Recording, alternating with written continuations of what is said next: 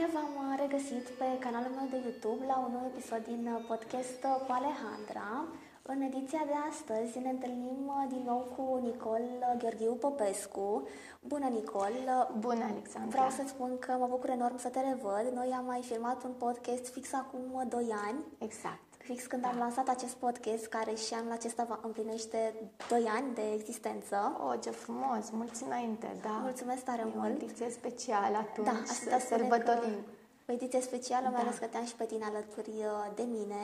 Mă bucur că ne revedem și că putem să vorbim despre activitățile tale, despre că viața ta frumoasă, despre lucrurile pe care tu ai reușit uh, să le faci, să le construiești până în uh, acest moment.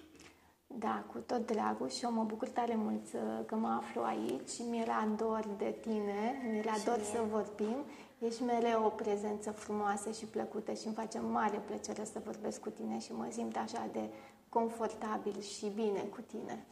Mulțumesc din suflet și eu uh, mă simt minunat. Tu pentru mine ai fost un model, uh, te urmăresc de când aveam uh, șapte ani, de atunci pentru mine că ai fost un model, un personaj extraordinar și un om care a reușit datorită educației să se dezvolte și să-și creeze un business în domeniul uh, cel mai frumos, aș putea spune, în zona de psihologie.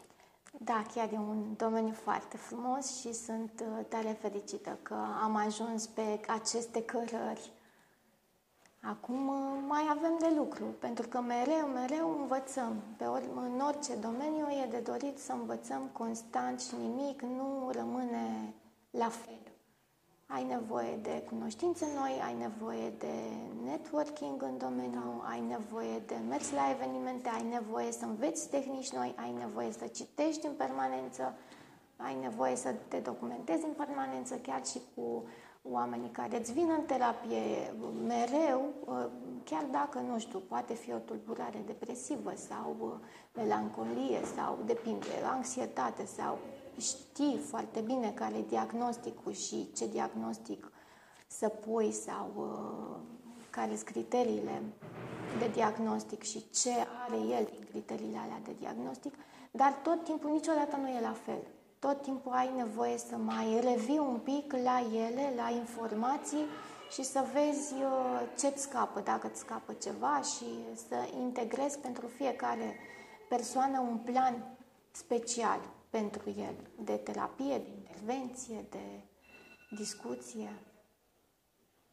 Și asta este uh, cel mai important, aș putea spune. Uh-huh. Mi-am propus uh, ca în prima parte să vorbim despre rolul care te-a consacrat, rolul uh, care aș putea spune că te va marca toată viața pentru că ai jucat impecabil. Uh, au trecut 18 uh, ani, deci este incredibil că au trecut 18 uh, ani de la serialul uh, Lacrimi de iubire, un serial care a avut un adevărat succes și deși în momentul de față aș putea spune că ai o carieră de succes în domeniul psihologiei, ai propria ta clinică și îți dezvolți propriul business. Dar, în continuare, presa este curioasă de ce mai face personajul Maia din Lacrimi de iubire. Chiar recent, ProTV-ul a scris despre tine, despre cum ai evoluat tu ca om, despre că, cum ai ales să lași actoria pentru a intra în lumea psihologiei și să-ți construiești o carieră frumoasă în acest domeniu. Sunt tare curioasă ce a însemnat pentru tine acest rol care te-a urmărit timp de 18 ani și poate uh-huh. chiar uh, mai mult, pentru că știm că producția, deși a început în toamna anului 2005, uh, uh, filmările au început cu câteva luni mai devreme. Da, mult mai devreme, așa este. Uh, rolul Maia din Lacrimi de iubire a avut un impact foarte mare și nu mi-am dat, a fost, o, a fost o experiență pe care am înțeles-o ulterior, în timpul analizei personale.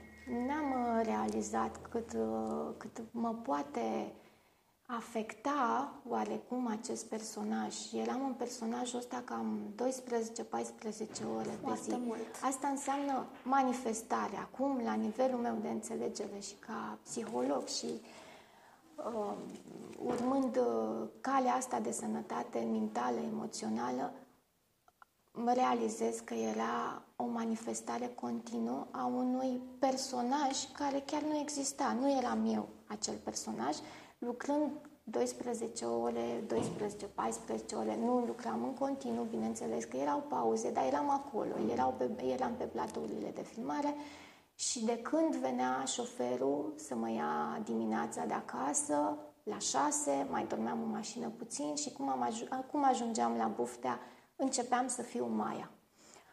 Uh, nu numai că, nu că voiam eu, efectiv, asta era situația, toată lumea la machiaj, unde-i Maia, la uh, păr, uh, Maia, să vină Maia, când e scena cu Maia, Maia, ai venit. Tot, toată lumea, toată lumea așa. îmi spunea Maia, deja nu mai exista Nicol. Lucru care n-am realizat atunci că ar putea să fie o problemă ulterior pentru mine, așa, ca manifestare, dar da, um, a fi uh, Maia, mai ales că în film era și Nicol, personajul da. Nicol, da, Mihaela, Mihaela Bărluțiu, colega mea, și cât să nu ne încurce, atunci uh, era mult mai ușor să mă strige Maia. Și um, identificându-mă atât de mult cu, cu acest personaj, gândindu-mă la ce înseamnă ca programare neurolingvistică, creierul meu chiar cred că la un moment dat nu mai făcea diferența între Nicol și Maia. Dacă ar fi acum să dau un sfat celor care uh, urmează un rol profund în care joacă și îl joacă zilnic, le-aș sugera la sfârșit de zi să revină la ei, să facă o meditație, să poată să, să se integreze înapoi în ei. Uh, pentru că împrumuți din acel personaj în viața ta de zi cu zi. Manifesti mai târziu, poți să manifesti mai târziu viața acelui personaj. Unde la mine s-au văzut anumite situații de genul ăsta și atunci uh, se poate crea o confuzie între identitatea da. mea și cea a personajului. Exact. Aceste, aceste trăiri subconștiente și mesaje confuze pe care le primim, creierul uh, face să contribuie la decizia noastră ulterioară. E, e tricky, e foarte tricky și aici aș vrea să... Bineînțeles că i-am împrumutat și eu mai câteva aspecte din mine, dar destul de puține, pentru că era un scenariu prestabilit, Maia trebuia să fie într-un anumit fel, trebuia să se raporteze la ceilalți uh, actori, celelalte roluri. În felul în care era prezentată Maia, deci uh, cu umilință, supunere, da, lucruri uh, care Nicol era uh, exuberantă, uh, capricioasă. Era cu totul și cu totul uh, altceva. Era cu totul și cu totul altfel. Nu arătam normal acolo și păream o fire destul de liniștită. Nu eram atât de liniștită, eram foarte rebelă altfel. Dar jucând acest rol, da, mi-a insuflat comportamentul ăsta și mie. Uh, aș vrea să aduc în, uh, în vedere rolul, de exemplu, al lui Jim Carrey, din um, perso- personajul Andy Kaufman, da. cred, pe care l-a jucat în filmul Man of the Moon. După acest personaj, Jim Carrey a rămas cu dificultăți și i-a, i-a fost greu să revină să la propria identitate. Uh, au mai fost, uite, de exemplu, iar uh, Robert De Niro în Taxi, a încercat să joace personajul și s-a adus și s-a angajat sau, mă rog, a făcut o perioadă taxi în New York să înțeleagă cum este personajul.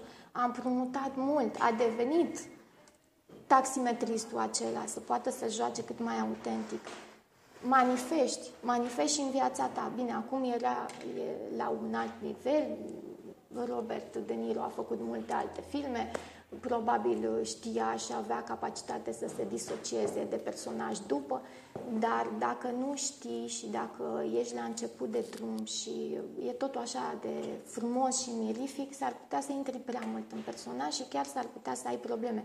A mai fost uh, acel, acel uh, a mai fost acel uh, actor din Daniel Day Levis, care a jucat în My Left Foot și s-a implicat atât de profund în rolul său, încât a rămas cu, în scaunul de rot, uh, cu rotile și refuza la un moment dat să se deplaseze altfel decât folosind o roată. Adică toate aceste lucruri arată cât de profunde sunt trăirile de zi cu zi uh, când, când tu ești altcineva, când tu dai din tine. Exact, vrei să fii un alt personaj și trebuie exact. să trăiești viața lui. Exact, exact. Uh, un fenomen care explorează această idee este implementarea de amintiri da, false.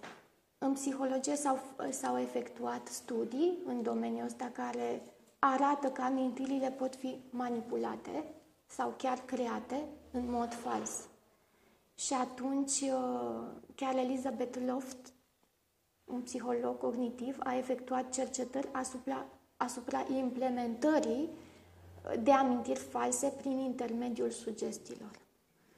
Uh, un caz, uh, un exemplu notoriu este cel al cazului Dora, uh, un caz studiat de Sigmund Freud, unde acesta i-a implementat prin hipnoză amintiri false și s-a stricat calitatea, ca să spun așa, terapiei și a informațiilor, chiar a fost uh, aspru criticat la vremea respectivă și nu numai uh, acest, uh, această informație falsă care îți construiește o amintire. Adică tu în timpul în timp ce ești în hipnoză, în timp ce ești într-o relaxare profundă, nu mai, uh, da, nu mai conștientizezi, nu mai știi ce e real. Și dacă cineva vine și spune în starea aia de relaxare, uite, s-a întâmplat asta și asta și asta, s-ar putea să ajungi să crezi lucrul ăla și să-l interpretezi ca fiind amintirea ta și să suferi sau să, sau să te afecteze în diferite alte aspecte. Și neștiind că nu este. Da, deci uh, a introduce sugestii despre evenimente inexistente face foarte mult rău, la fel și a sta într-un rol și primești informații și sugestii despre un personaj, nu despre tine, tot o formă de implementare de amintiri false poate să fie exact, văzută la un moment dat. Rolul tău a avut un succes extraordinar și sunt da. chiar uh, tare curioasă cum ne poate afecta emoțional uh, un uh, succes care apare la o vârstă foarte fragedă. Spun asta pentru că tu ai debutat, ai devenit cunoscută când uh, erai micuță, aveai o vârstă, practic atunci te maturizai tu. Așa este, da. Sunt curioasă, cum a fost pentru tine acea perioadă? Cum a fost pentru mine? Nu m-a afectat așa în mod, uh, sau cel puțin la momentul respectiv uh, m-a bucurat, n-a părut că mă afectează, dar fiecare parcurs e unic. Uh, da. Eu atunci, la momentul ăla, chiar mi-am dorit să joc în, și să devin actriță. Manifestam când eram mai mică, apropo de manifestare, genul ăsta de actorie, de roluri în fața oglinzii îmi doream foarte mult să ajung acolo pe scenă, adică chiar, mi-am, chiar am manifestat asta foarte mult timp. Și am început asta foarte mult, foarte devreme, să intru în uh, zona artistică. Dar cu toate acestea, fiecare parcurs este unic al fiecăruia și asta, um, succesul este influențat de o, o gamă largă de alți factori, de factori. Acum depinde și educația, depinde și aptitudinile tale naturale, de depinde ești. și oportunitățile, ce oportunități ai, depinde ce resurse ai la momentul respectiv. Oricum, este important să explorezi, să-ți explorezi pasiunile. E important, e foarte frumos să-ți explorezi așa trăirile, pasiunile și să vezi dacă ți se potrivesc. Dar uh, ai nevoie să intri în ritmul tău propriu de dezvoltare și uh, ca și afectare. Aș putea să dau aici un exemplu. Afectarea când ai un succes foarte mare, da? Dacă ne gândim puțin la Justin Bieber, uh, a fost un adevărat succes la o vârstă foarte fragedă, după care a început să aibă probleme cu consumul de substanțe și să da. devină destul de subiect în atenția media. Da? Deci a început să devină un subiect controversat în atenția. Asta probabil din cauza succesului lui timpuriu și neștiind să-l gestioneze corect. Mai avem și pe Lindsay Lohan, care la fel și ea, ca exemplu, care la fel și ea a mers uh, în zona asta de consum de substanțe și a influențat-o, i-a influențat atât viața personală cât și viața profesională. Așa că da, poate să, să afecteze un succes. De asta ar fi de dorit ca orice succes pe care îl ai să, să ai cu cine să-l ventilezi, să ai cu cine să discuți, să, să nu o iei așa de-a gata totul, să, să nu iei că ok, hai, trecem și prin asta și vedem ce e mai încolo. Aș spune să se facă o analiză. E foarte important. Chiar și pe succes și pe insucces. Și când ai succes și când ai insucces. Să vezi care sunt ce te-a adus acolo. Oare poți să stai în energia aia? Oare poți să rămâi în energia aia de succes? Oare ești pregătit să ajungi în succesul ăla și să susții tot procesul ăsta? Pentru că vine la pachet cu foarte multe trăiri. La fel și în succesul, când îl ai. Ok, ce mă face să am insucces? Ce, ce din mine provoacă insuccesul ăsta? Ce uh, contribuie? Că poți să ai foarte multe calități. Poți să fii și un om frumos și inteligent și, nu știu, să vorbești frumos, să ai relații bune, dar tu uh, nu, nu reușești mai departe să, să crești în zona asta de succes. De ce oare? Și atunci la fel e de dorit să vedem, poate nu vrei tu, poate e ceva, poate e o sabotare inconștientă a ta. Dacă poate să fie, poate să putem, noi ne sabotăm foarte des. Poate nu vrem să depășim pe mama, poate suntem loiali familiei, poate suntem loiali tatălui, poate nu vrem să-l depășim de tata. Și atunci rămânem într-o zonă de mini-succes. Și noi nu conștientizăm și asta. Și nu conștientizăm asta, da. Da, și atunci sau, avem un succes foarte mare și uh, pică totul. Nu, nu mai este nimic, nu mai apare niciun rol, nu mai... Nu că știu. azi ai fost și mâine nu mai ești. Exact, ceva de genul ăsta. Poate să se întâmple și mai sunt cazuri da. uh, internaționale care au avut o, un blocaj de câțiva ani, nu s-a mai repetat niciun fel de acțiune, n-au mai fost aleși la castinguri și au dezvoltat depresii și uh, alte diverse tulburări, melancolii, depinde. De ce? Poate să fie ca ipoteză că tu ai ajuns într-un punct în care ți-ai depășit părinții și nu erai pregătit să o faci e de dorit să le conștientizăm. E foarte important să conștientizăm unde suntem, ce suntem, pe cine depășim, cu cine suntem în competiție, în special cu familia. Dacă rolul nostru a omului este să evolueze.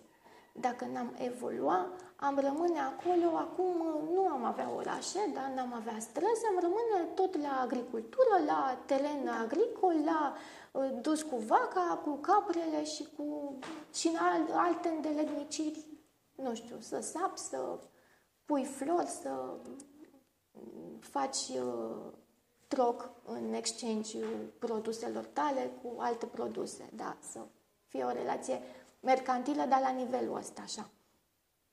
Deci noi trebuie să evoluăm, noi evoluăm. Asta e omenirea. Omenirea evoluează.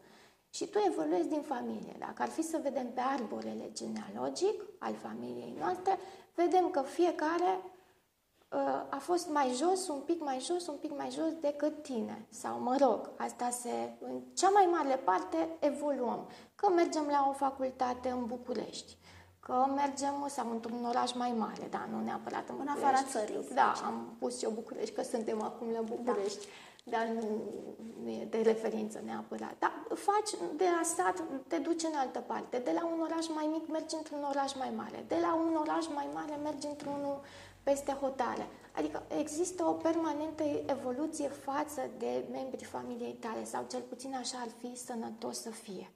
Că sunt și persoane care stagnează, aici iar este de discutat, e o altă problemă. Nu știm din ce zonă. Cum se pot repara aceste situații? E important să mergem la terapie, să discutăm cu un psiholog?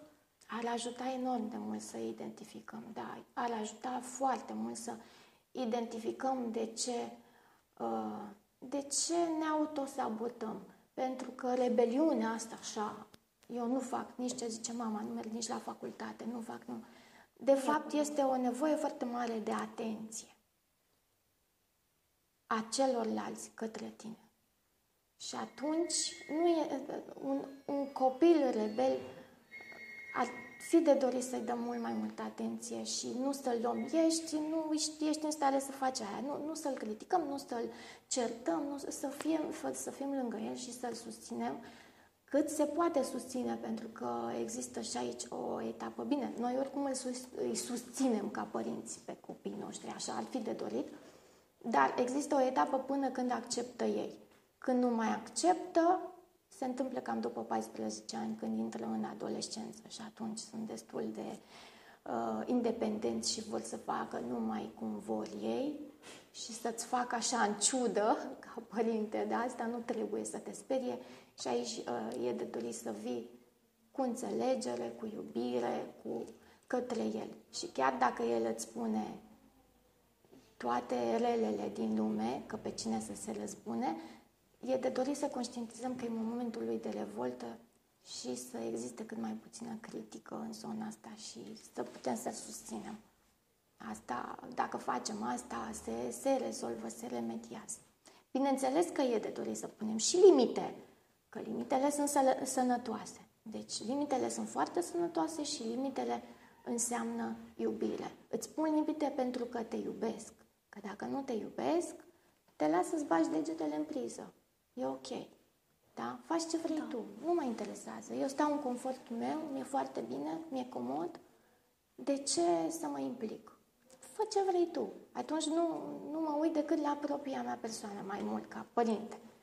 De asta sunt bune limitele și de asta ei caută limite. Caută să te provoace. Copiii vor să te provoace. Găsesc tot felul de să-ți apese pe butoane să te facă să explodezi. Că vor atenție, vor să vadă. Ia, îi pasă de mine. Ia să văd. Dacă fumezi acum scot un pachet de țigări, ia să văd ce o să zic. Așa îi fac în ciudă să văd ce o să zică. Și atunci când părintele vine și spune, nu, cum să fumezi? Ei, ia, nu se poate, hai să discutăm despre asta. Ah, stai că e bine, îi pasă. Hmm, ok. E, e constructiv pentru celălalt. Minunat uh, ceea ce mi povestiți tu, chiar uh, mi se pare fantastic faptul că, într-adevăr, există momente în care noi ne putem sabota, ne putem da. sabota inconștient, fără să știm și uh, cu această ocazie chiar, uite, doream să te întreb dacă tu ai simțit în perioada în care că ai jucat și după aceea, dacă ai simțit că nu ai reușit să evoluezi în carieră din cauza acestui rol. Și mă refer la faptul că tu ai făcut o trecere de la actorie la psihologie. Uh-huh. Tu nu ai mai vrut să le îmbini, tu ai vrut să începi un nou capitol în viața ta, să evoluezi într-o altă carieră. Consider că au fost momente care te-au dezavantajat? Uh, nu consider. Chiar, uh, mă rog, e un pic de discutat aici, dar uh, Faptul că am 41 de ani Mulți înainte. și lucrez foarte mult cu adolescenții, copii și vin, ei vin împreună la terapeut cu părinții. Este un impact, dacă e să o privesc doar acum din momentul ăsta al vieții mele, este un impact în momentul în care vine părintele și se uită la mine, pentru că știu că am un dezavantaj fizic, da, par mult mai tânără decât sunt. Și atunci uh, există oarește citire pe fața lor, văd a, păr- a părinților și se gândesc, ok, unde am nimerit s-ar putea să abia fata asta să fie ajuns să fie și de pe băncile facultății, ok. Bineînțeles că totul după prima discuție se remediază și suntem mult mai uh, uh, închegați așa și pregătiți pentru o posibilă colaborare și echipă și parenting, consiliere parentală pentru copil în vederea îmbunătățirii situației cu adolescentul, copilul, în funcție de... Dar în primă fază văd, nu știu dacă e un impediment. Acum a început să mă amuze asta, Înainte îl vedeam așa, era mai speriată. Cred că cea mai bună carieră așa a mea o să fie când o să am vreo 60 de ani, 70 de ani, așa mă văd. Oricum mă văd pe termen lung în, în zona asta de lucru.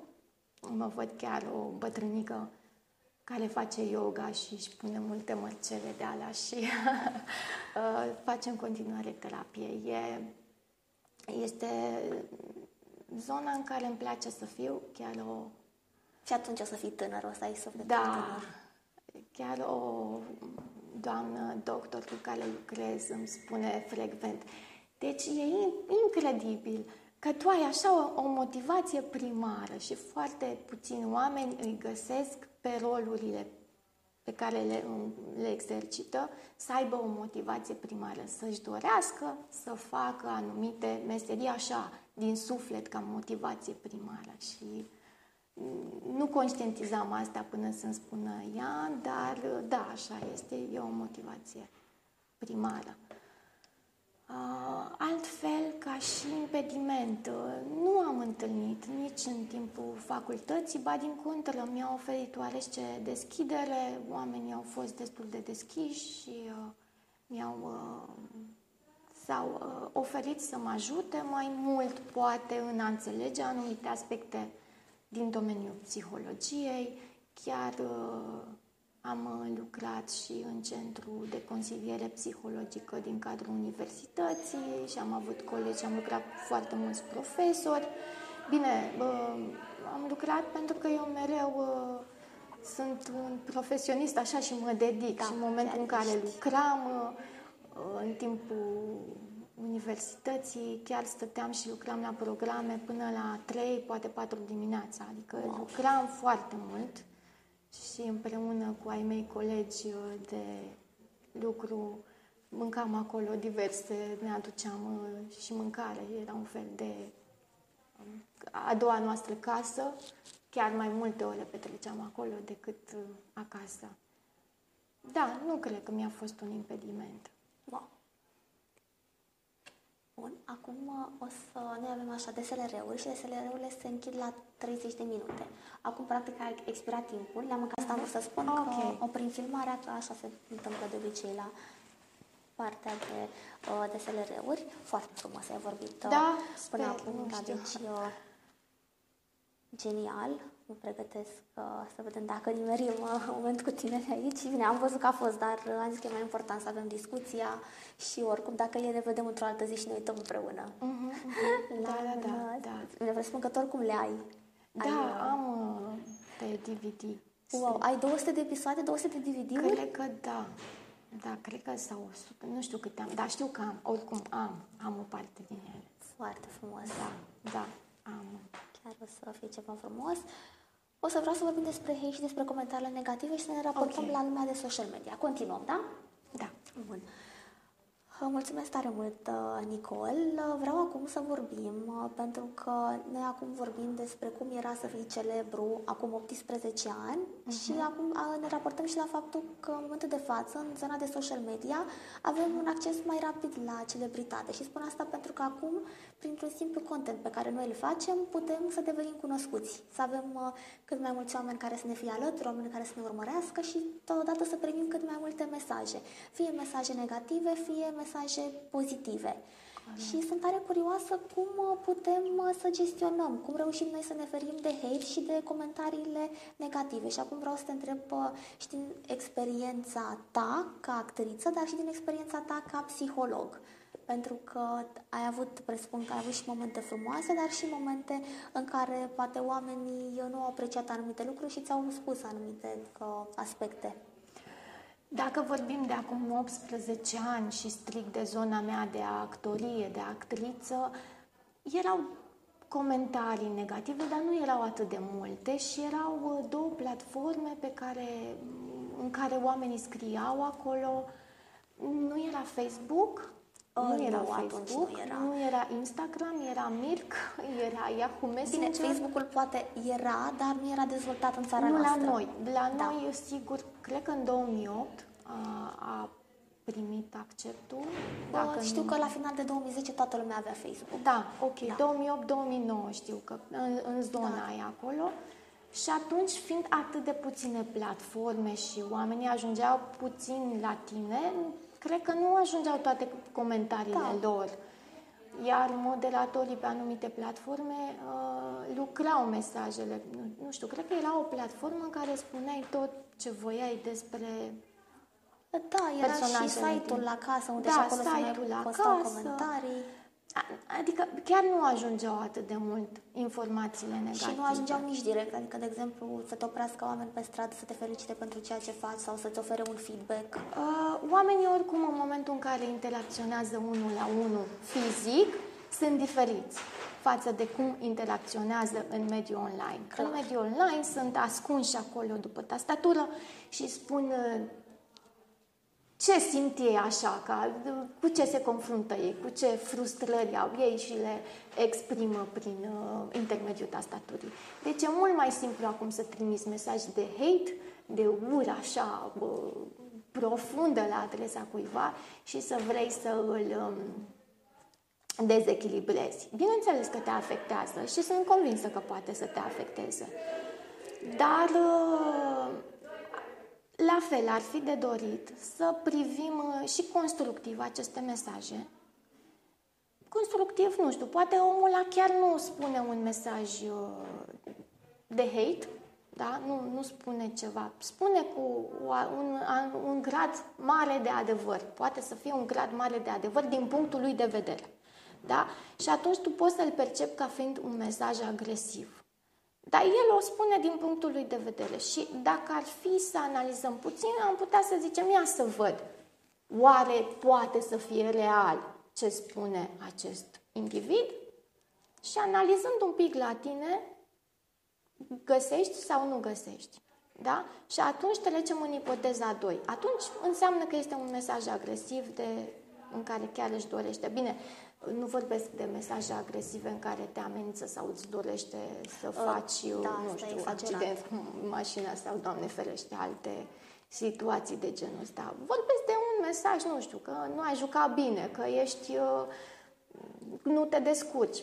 Vorbesc de niște aspecte de asta așa mai light. Da. Și atunci, poate, în ochii lui, tu chiar n-ai jucat bine. Și nu te-ai ridicat la performanțele lui. E ok. Ce să facem? Adică nu putem decât să acceptăm că oricum nu există un om în lumea asta care să fie plăcut de toată lumea. Deci asta e o așteptare nerealistă. Dacă noi ne dorim și credem că prin a fi o persoană cunoscută, indiferent cât de bună suntem, cât de succes, cât de uh, echilibrată, cât de deșteaptă, cât de uh, cu intenții pozitive, bune pentru societate, vom fi plăcuți de toți oamenii, ne înșelăm. Exact. Lamentabil și cădem într-o capcană narcisică, dar foarte puternică. Deci aș, așa ceva nu există. Nimeni nu va fi plăcut de toată lumea. Și e ok să fie și să, și să avem și comentarii negative. Important e noi să fim inteligenți și da. să le prelucrăm, să vedem cât adevăr este sau cât nu, să fim de acord să ne acceptăm uh, greșelile, pentru că s-ar putea să ne afecteze și pe noi, pentru că s-ar putea să aibă dreptate respectiva persoană. Într-un anumit punct de vedere, În, da. Dintr-un anumit punct de vedere și s-ar putea. Dacă nu, putem să luăm uh, cealaltă variantă, facem niște ipoteze, putem să, dacă ne-a afectat așa, facem oarește ipoteze pe persoana, încă, despre persoana respectivă, putem să-i verificăm uh, profilul, vedem un pic despre el și facem o ipoteză a acelui om. Poate să fie un om frustrat, poate să fie un om încărcat, poate să fie un om care își dorește foarte mult succesul, dar nu face nimic pentru asta și atunci Uh, pentru că alții reușesc, uh, trebuie să-și găsească și el motivația lui interioară că el nu reușește este, da. și atunci ăla oricum face greșit ce face, este o, o modalitate de a se apăra. E tot o sabotare dacă ar fi să o luăm în, în zona asta. Și atunci, uh, uite, X cât de prost se joacă sau cât de bă, ce informații uh, irelevante spune sau în fine, tot ce poate să spună acel om, conținutul acelui om, dar s-ar putea să fie foarte mult și din frustrarea lui personală. Și atunci, uh, în, în zona asta, eu merg așa, pe principiu că, până la urmă, nu există om rău, există om care suferă. Și cu cât un om exprimă mai multă ură, cu atât s-ar putea ca omul ăla să sufere foarte mult în viața lui reală. Pentru că să stai să faci comenturi negative, nu știu ce activitate e asta. Numai dacă ești într-o zonă de ziarist și ok, ești pe zona critică și să scoți, adică ca și um, pozele cu mâncare, da? Pe da. social media. Dacă ești bucătar, dacă ești uh, în zona asta de șif, de, nu știu, compari restaurantele între ele, dacă ești în, în domeniul ăsta, e ok să faci poze. Dar dacă n-ai nicio legătură, așa să expunem tot timpul ce mâncăm, sau dacă ai o pasiune pentru gătit, e ok. Da. Dar dacă nu, să stai așa să dai niște comentarii negative, ai foarte mult timp. Ai foarte mult timp și probabil ai foarte multă durere. Nu știu, da? Sunt doar niște ipoteze. Dar poate să fie real. Deci Așa. totul psihologic. Totul da. de acolo pornește da. la niște frustrări pe care noi le avem, da. iar zona asta de hate și de comentarii negative se pare că există de ceva timp. Adică chiar dacă au trecut uh, ceva ani, uh, oamenii tot vor fi uh, răi. Exact, da, nu și... Uh Ideea e că percepția noastră poate să fie subiectivă în momentul în care primim un comentariu mai negativ. Așa că, cu cât analizăm mai mult și cu cât ne păstrăm discernământul și cu cât uh, considerăm uh, o protecție, facem o protecție pentru noi, că avem nevoie și să ne protejăm. Poate suntem și noi, că avem și noi zilele noastre, suntem sensibili uneori, suntem da. vulnerabili, suntem obosiți și atunci gestionăm mai greu trăirile, diversele trăiri și diversele expuneri, așa, când ești uh, acolo și ești sub lupa fiecăruia, te gestionezi mai greu uneori. De asta aș sugera ca omul acela, da, pe lângă ipoteză, pe lângă a lua pozi- mesajul și pozitiv, ar fi de dorit să facă și ceva, rugăciune, zilnic, pentru el, pentru sufletul lui, o meditație, să intre în sufletul lui, să facă să stea un pic în meditație, să stea un pic să respire, să respire profund, să, să abordeze și alte tehnici. Și atunci totul se mai uh, se reduce și ca intensitatea ta. Asta e cea mai bună metodă de a te proteja. Înainte puteam să spunem așa, doar rugăciune. Acum ajută și rugăciune și ajută, bineînțeles, rugăciunea foarte mult. Dar dacă o spui într-un moment în care ești într-o zonă foarte relaxat, într-o zonă de meditație, așa, și totul se așează în tine, se aliniază cu mintea, cu creierul, că ești emoțional bine și primești rugăciunea aia, o formulezi rugăciunea aia așa cum ai tu nevoie să-ți o formulezi. Nu știu, în funcție de nevoile tale.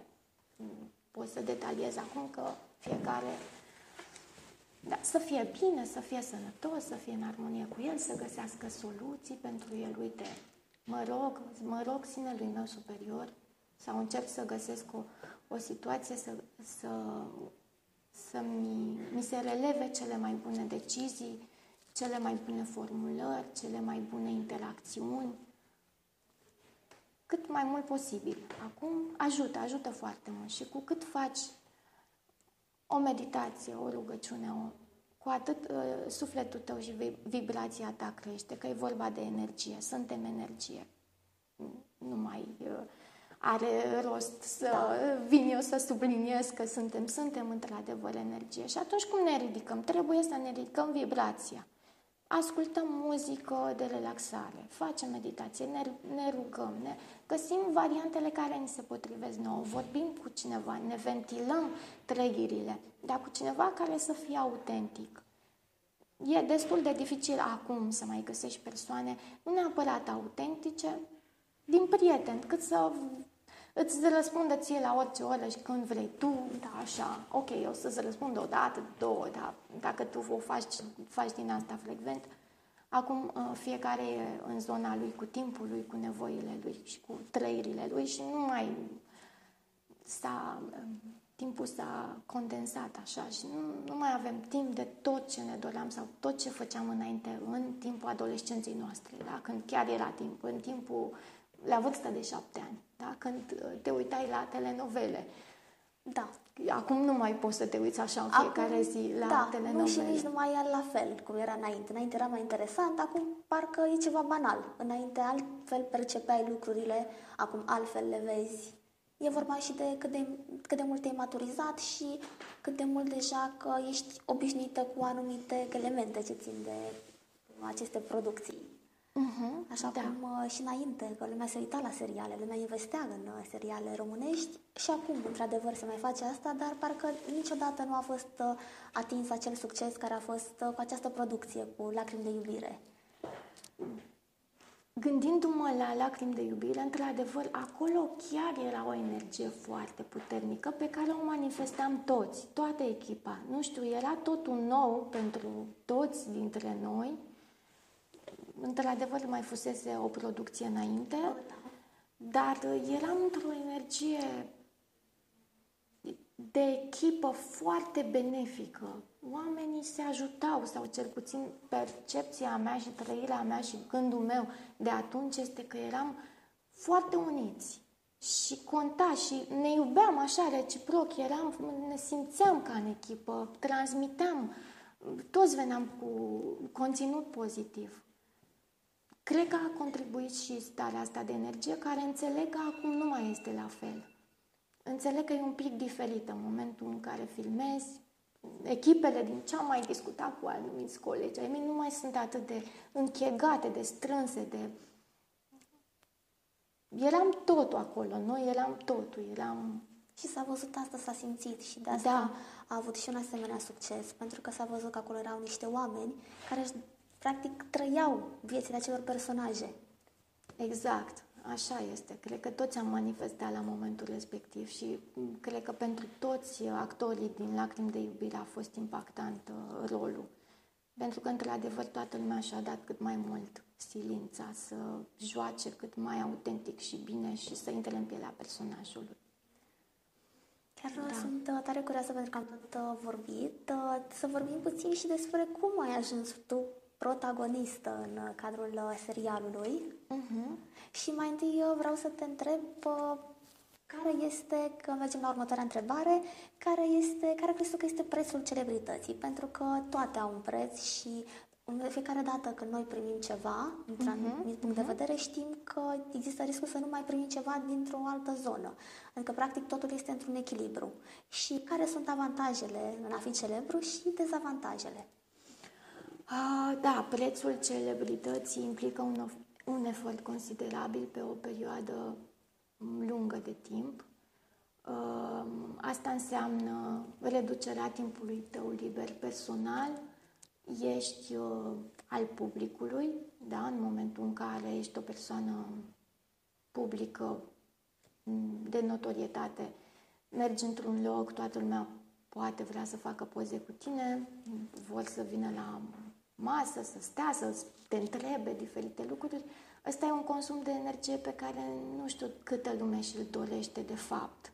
Pentru că vrei tu să mănânci uh, după ce ieși din rolul tău sau din orice reprezinți. Poate să fie emisiune, poate să fie realizator de emisiune, ziarist, persoană publică din orice domeniu de succes. Uh, Vrei tu când, termin, când îți termin jobul, da, că este un job, e un rol, să stai să mănânci liniștit, poate. Exact, da. Da, și uh, asta face parte din prețul pe care trebuie să-l plătești într-o formă sau alta. Oamenii vin la tine uh, având sentimentul că te cunosc și uh, fiind foarte deschiși uh, față de tine și iar tu nu cunoști pe nimeni și uh, ai și tu momentele tale de stat cu tine, de stat cu familia, de stat cu prietenii.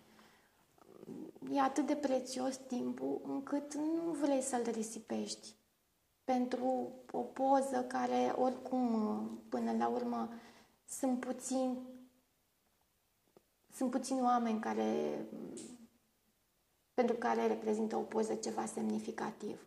E doar o poză, am făcut poză și cu maimuțica, da, da. în contextul ăsta, ok, vedete, am și da. poze cu vedeta asta, perfect, le pun la arhivă, dar pentru tine este un timp prețios ăla. Și atunci, da, asta Poate să fie un dezavantaj, poate să fie un dezavantaj munca pe care o trebuie să o depui și fiind uh, sub lupă, dacă suntem sub lupă atunci când, suntem, când e un om de succes, indiferent pe ce domeniu, chiar și antreprenor. Da. Numai că la antreprenor nu vine nimeni să facă Așa cum ești și tu, că și tu ești antreprenor. Da, uh, acum, discutăm imediat așa, da. asta. Și atunci nu este o altă relație și se păstrează o altă distanță.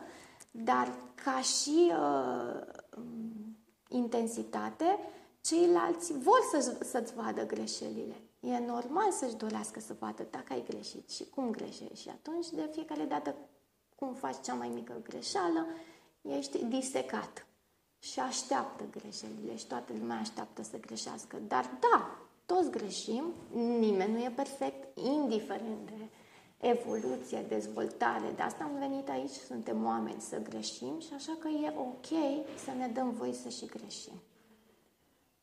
E ok să trăim. Nu putem, nu, nu, e, nu e sănătos să fim perfecți. Exact, nimeni este perfect. Exact. Nu, dacă eram perfecți, cu siguranță ne aflam uh, pe alt uh, fel de pământ, nu știu, extratera, în altă zonă. Nu, nu ne aflam aici. Oamenii sunt făcuți pentru altceva, sunt făcuți să învețe, sunt, există un ciclu. Dacă ar fi să urmărim ciclul vieții din toate punctele de vedere și um, etapele prin care ajungi inclusiv într-o companie de succes. Întâi ești eu, uh, la recepție sau poate um, dai cu mătura, da? după avansezi, după iar crești, după ajungi pe poziția de asistent manager și tot așa, da? Deci există o creștere în tot, inclusiv la școală.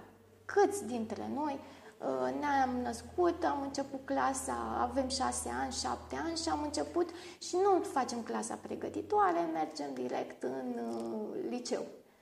Ar fi foarte greu să... Exact. Adică suntem aici să evoluăm, suntem aici să învățăm și e ok E ok să acceptăm că nu suntem perfecți. E foarte sănătos. Asta chiar e foarte important și mai doream să te întreb ce trebuie să-și asume o persoană care își dorește să devină cunoscută. Având în vedere skillurile și tehnicile din momentul respectiv, tot ce înseamnă social media, așa cum spuneai și tu mai devreme, pui ceva pe o platformă și poate să devină virală dacă conținutul da. este creativ și bun, uh, ar trebui să fie în trend, să știe să urmărească tot ce e în trend, cred că, să știe să facă mai mult decât să se prezinte pe el, uh, inclusiv să editeze, probabil, să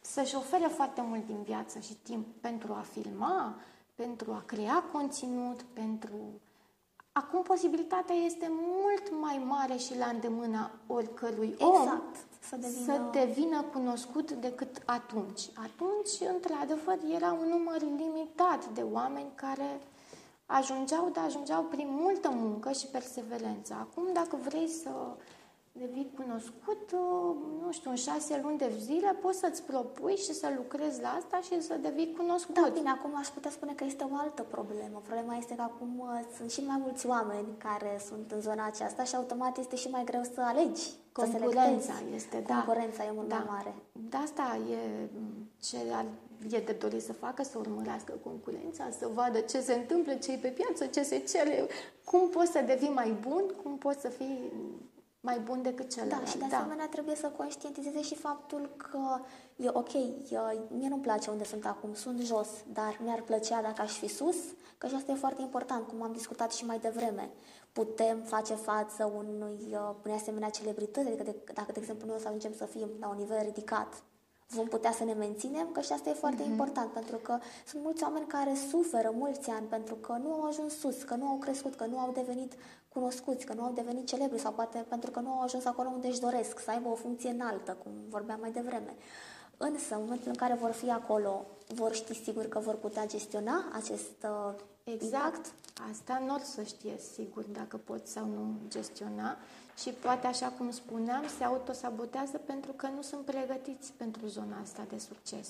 Adică, da, mi-aș dori, da, mi-aș dori așa din cer să pice, nu se întâmplă chiar așa. Trebuie să muncești. Indiferent de zonă, exact. e foarte multă muncă.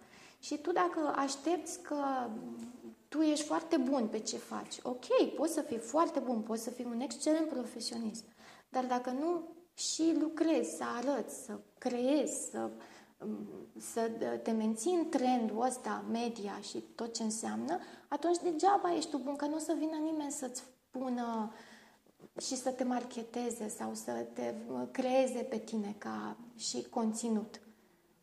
Trebuie să o faci tu. Așa e de dorit să o faci tu. Deci nimeni nu vine, wow, ce bun e asta, merg acolo. Știi, oameni într-adevăr foarte buni și care, pe care îi respect enorm și niște oameni devotați și muncitori, dar sunt într-adevăr la un nivel uh, de, de notorietate pentru că nu ei așteaptă de la ceilalți să primească uh, recompense, recomandări, evaluări. Iar oamenii sunt uh, destul de... Nici ei nu știu cum să le facă, nici ei nu știu cum să le dea. Oamenii sunt un pic acum focusați mult mai mult pe ei, ceea ce nu e rău să ne dezvoltăm și să ne clarificăm intențiile noastre și atunci suntem în altă etapă de evoluție.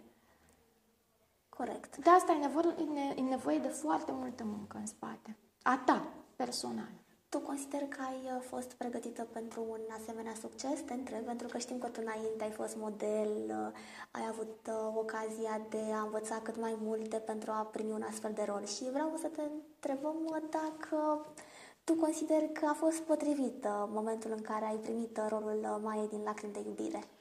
Da, rolul mai e din lacrimi de iubire, pentru că multă lume și-a pus întrebarea cum am ajuns să joc în lacrimi de iubire și prin ce circunstanțe. Da, nu s-a întâmplat peste noapte. Uh, aveam 20 de ani, atunci uh, eu lucrând ca model de la 15 ani și ce înseamnă asta, lucram foarte mult în zona de reclame. Mergeam la castinguri, la foarte multe castinguri. Uh, într-adevăr și obțineam foarte bune rezultate, nu exista lună sau uh, să nu am o filmare pentru o reclamă, lucram foarte mult în zona asta de reclame publicitare. Și atunci, uh, fiind o, fiind o mână de specialiști și profesioniști în domeniul artistic, e normal să interacționez cu ei. Că mergeam la castinguri de film, mergeam la castinguri pentru reclame, nu, nu mergeam uh, să prezint moda, nu făceam podium, um, consideram uh, că sunt mică de statură totuși pentru podium și nu... Ești foarte înaltă, adică da, foarte frumoasă. Atunci uh, modelele noastre românești de, de la momentul respectiv aveau pentru podium 1,78, 1,80, eu am 1,72, deci era o, o diferență totuși considerabilă așa. Și nu că nu aș fi putut, dar stăteam departe de zona asta. În plus era și multă muncă zilnică acolo. Da. Stăteai o zi întreagă să m- faci o prezentare de modă, iar pe lângă toate cele financiar nu era foarte convenabil. Și am mers în, în zona asta a reclamelor publicitare și cam toată lumea mă știa mai ales că eram un profesionist bun, îmi respectam termenii, n-a avut nimeni niciun fel de problemă cu mine, n-a filmat sau n-a lipsit sau... Și contează ce reputație îți formezi în momentul în care lucrezi ceva sau ești într-o zonă sau activezi într-un domeniu. Și atunci n-a fost decât, am fost la, am mai participat și la alte castinguri de film uh, și cu regizorul Dan Pizza, unde am și jucat uh, ceva. Au mai fost altele, nici nu mai știu, că au fost multe, au fost foarte multe. Până să ajung la Maia au fost foarte, foarte multe. Uh, până să ajung la Maia chiar am fost, am lucrat și în Barcelona ca model și tot wow. pe reclame da, la 19 am, am hotărât că vreau să merg la Barcelona, unde stătea și tatăl meu și uh, să încerc piața de acolo. Și asta a fost uh, înainte? Înainte, înainte, înainte, da, înainte de lacrimi de iubire.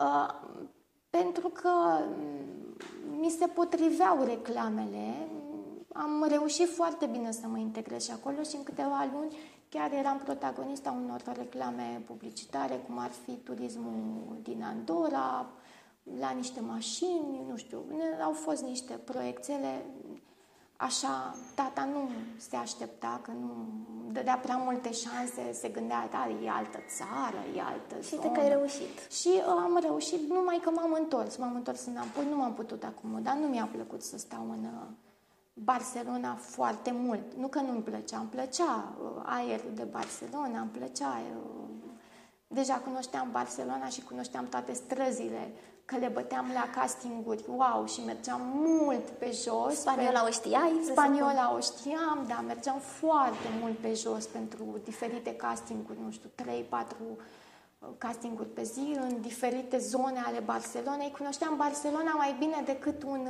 Uh, Bucureștiul. Uh, da, și decât cineva care chiar locuia la, în Barcelona wow. de mult timp. Da, chiar mi-a zis asta un fotograf. Dar tu știi zonele astea și astea? Păi da, că reclame și castinguri pentru reclame sunt peste tot. Și atunci m-am întors. A fost... Două secunde, uh, trebuie să reluăm încă o dată. S-a terminat uh, timpul okay, și trebuie să facem. Continuăm? Că după aceea te întrerupeam uh-huh. când aveai o idee și de aceea continuăm. Da. Și m-am, m-am întors în țară și atunci, după ce m-am întors în țară, iar am plecat să lucrez în Corea ca model, în Corea de Sud. Am lucrat cu o agenție din București. Am lucrat o lună de zile acolo. M-am întors și din Corea de Sud, tot reclame, tot ședințe foto, tot Acolo am făcut reclamă pentru KT Korean Telecom la momentul respectiv. De mic ai avut o carieră Da, exact, unde am... Uh, ai făcut foarte multe. Am făcut foarte multe, așa e. Și după ce m-am întors, am mai revenit pe piața românească, iar în castinguri și în diferite alte uh, roluri și uh, roluri mai mici sau mai mari. Uh, și am ajuns uh, și la rolul Maia din Lacrimi de iubire, că era ceva inevitabil, adică aflai de ele, lucrând în zona exact, asta, da. e ca și cum ești tu în cadrul evenimentelor și e imposibil să nu știi de un eveniment exact, că se da, întâmplă. și atunci, da. exact, și atunci alegi să mergi la castingul respectiv sau nu. La fel cu background-ul din spate și cu faptul că eram un profesionist și cu faptul că oamenii nu au avut de ce să se plângă de mine și lucrau bine cu mine și eram uh, înțelegătoare și răspundeam foarte bine sugestiilor la casting și la filmări și la... N-a fost decât o chestiune de moment. Ok, uite, se potrivește cu Maia, o încercăm. Ar putea să fie o variantă, pentru că întâi am fost o variantă, nu a fost un rol clar. Am, am fost o variantă printre alte două, trei colege, patru colege. M-au ales pe mine, cred că mă, chiar mă potrivam așa da, cu personajul exact. și fizic și uh, am avut mare emoții, îmi doream să ajung, eram pregătită, că întrebarea era dacă eram pregătită, da, eram pregătită. După tot parcursul ăsta, de ani de zile, chiar eram pregătită să ajung și în zona asta de actriță într-un film. Da, mai ales că tu urmăreai serialele înainte, mai urmăreai că... postul respectiv de televiziune și... Da, da. Și pentru mine la fel au fost impactante telenovelele din zona mea de copilărie, Natalia cu Natalia Orăiro, Unger Sălbatic și Talia, da. Marimar, nu mai știu în ce a jucat, da. Da, da, acolo. da. Și atunci, da, mi-am, mi-am dorit, mi-am pus în plan, am manifestat și s-a întâmplat să ajung și în punctul ăla. Da, și visul uh, ți s-a îndeplinit pentru că ulterior, în cadrul uh, serialului, uh, se difuza melodia Taliei pe fundal Da. și chiar am putea spune că erai văzută ca fiind Talia din România. Am putea spune, A deci fost. a fost... Toate s-au, au, fost, au mers într-o direcție frumoasă. Exact. Sau și la locul lor, aș putea spune. Așa este, așa este, dar după ani de muncă totuși. Pentru După că ani. nu a fost așa picat din cer acest rol. N-a fost uh, adus de, nu știu, cineva cadou. Da, nu. A fost pe baza experienței tale, Exact. pentru cât ai muncit, pentru cât îți ai dat interesul, pentru că, din punctul meu de vedere, este foarte greu să, cum mi-ai povestit tu, să mergi uh, de la un casting la altul, uh, Da. într-o zi, să te plimbi prin diferite orașe, în diferite zone, adică să ai uh, un stil de viață nu tocmai relaxant, adică nu e ca și când ai sta la birou 8 ore pe zi și după te duci acasă, nu, să te plimbi, să mergi, să cauți, să ai, pentru că știi, e foarte important să ai și multe colaborări, că dacă, de exemplu, uh, nu mai ai o colaborare pentru un anumit timp, se pierd relațiile și nu mai poți să te mai întorci, nu mai poți să mai uh, uh, iei pro- alte proiecte. Așa Adică este. ești foarte activă. Așa este și plus în zona asta de casting probabil că aș fi, nu m-aș mai fi dus dacă mergeam o dată, de două, de trei, de zece și nu mă alegea nimeni. Dar văzând că am succes, văzând că reușesc și îmi ies uh, aceste reclame și toată lumea e mulțumită, mi-a dat curaj și mm, din punct de vedere financiar se plăteau destul de bine. Mm, pentru adolescența mea erau wow uh, sumele primite la vârsta respectivă. Și atunci eu, m, totul a generat o continuare a, a ceea ce eram la momentul respectiv și făceam la momentul respectiv. Sunt curioasă cât de mult te-a susținut uh, familia, uh, dacă i-au fost de acord să mergi în această direcție, să mergi pe partea aceasta de uh, actorie, modeling. Uh, Da, familia, m- mama m-a susținut foarte mult uh, în tot ceea ce am făcut și îi mulțumesc enorm pentru asta. Uh, Părinții mei sunt uh, divorțați de când eu aveam patru ani și atunci am rămas în grija mamei și uh, relația cea mai apropiată și cea mai prezentă și cea mai de lungă durată a fost și este și va rămâne cu mama. Tata fiind în Spania și a plecat în Spania foarte devreme, uh, n-am mai reușit să mențin atât de bine legătura cu el și uh, n-a avut un impact extraordinar atunci, la momentul ăla, în uh, alegerile mele. Probabil așa, doar că pe partea asta de a-i demonstra lui că uite ce fată ai făcut, uite ce po- Dacă există o, apropo de a-ți depăși părinții, de a-i, a-i demonstra. Cu siguranță, poate, poate lucrul ăsta și aspectul ăsta s-ar putea să fi fost prin gândurile și trăirile mele. Dar cel mai mult, într-adevăr, m-a susținut mama, pentru că mama îi povesteam cu orele, era cel mai bun uh, sfătuitor al meu, sau nu neapărat sfătuitor, ascultător și mă încuraja și mă vedea așa, ea m-a văzut tot timpul acolo sus și mă, mă vedea zeița ei așa, era foarte mândră de mine și a contat atât de mult asta pentru că chiar mi-a întărit stima de sine și încrederea în mine că pot și că reușesc. Și sunt fericită că o am pe mama așa cum este ea și așa cum a putut ea la momentul respectiv să facă. Mi-a dat foarte multă libertate, um, a avut încredere în mine, m-a prioritizat, a, a fost extraordinar. Așa încerc și eu în alte contexte, bineînțeles că mai lucrăm, da, fiecare evoluează. Încerc să o cresc și eu pe fetița mea și pe băiețelul meu, să-i cresc uh, la fel, să aibă încredere în ei, să le formez partea Foarte asta de frumos. încredere, să-i ascult.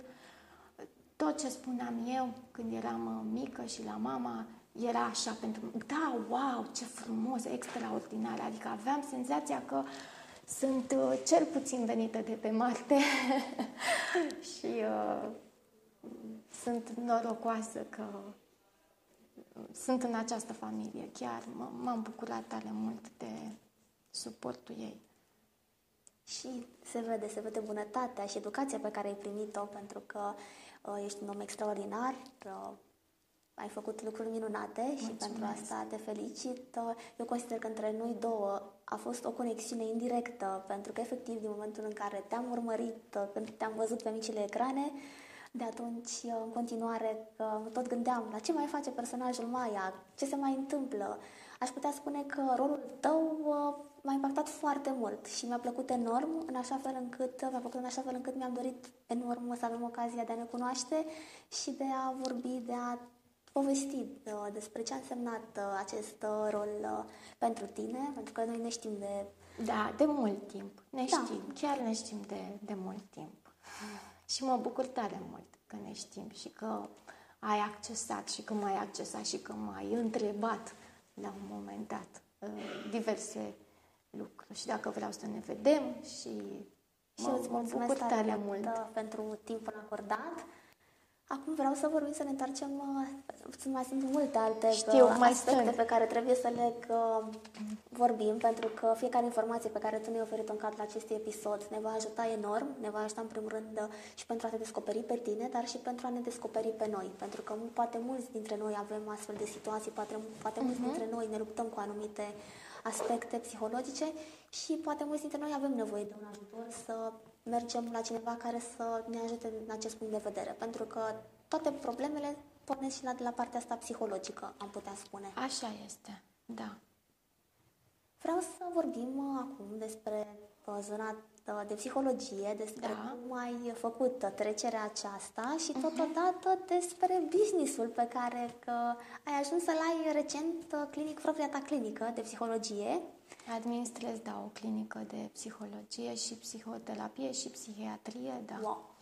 Da. Din mai multe domenii și să ne spui cum a fost parcursul tău în acest domeniu. Pentru că psihologia este un domeniu frumos, dar nu este pentru oricine. Este pentru cei care sunt pasionați și pentru cei care își doresc să învețe și să învețe pe alții. Așa este. Apropo de psihologie,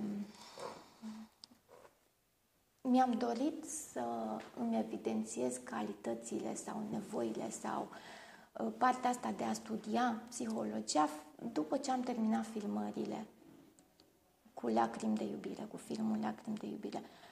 Atunci, deși aveam opțiunea să intru în mediu în media sau alegerea... Da, presupun că mi-a fost chemată la casting, da. că seriale au mai fost, au fost și alte seriale care au avut și ele succes.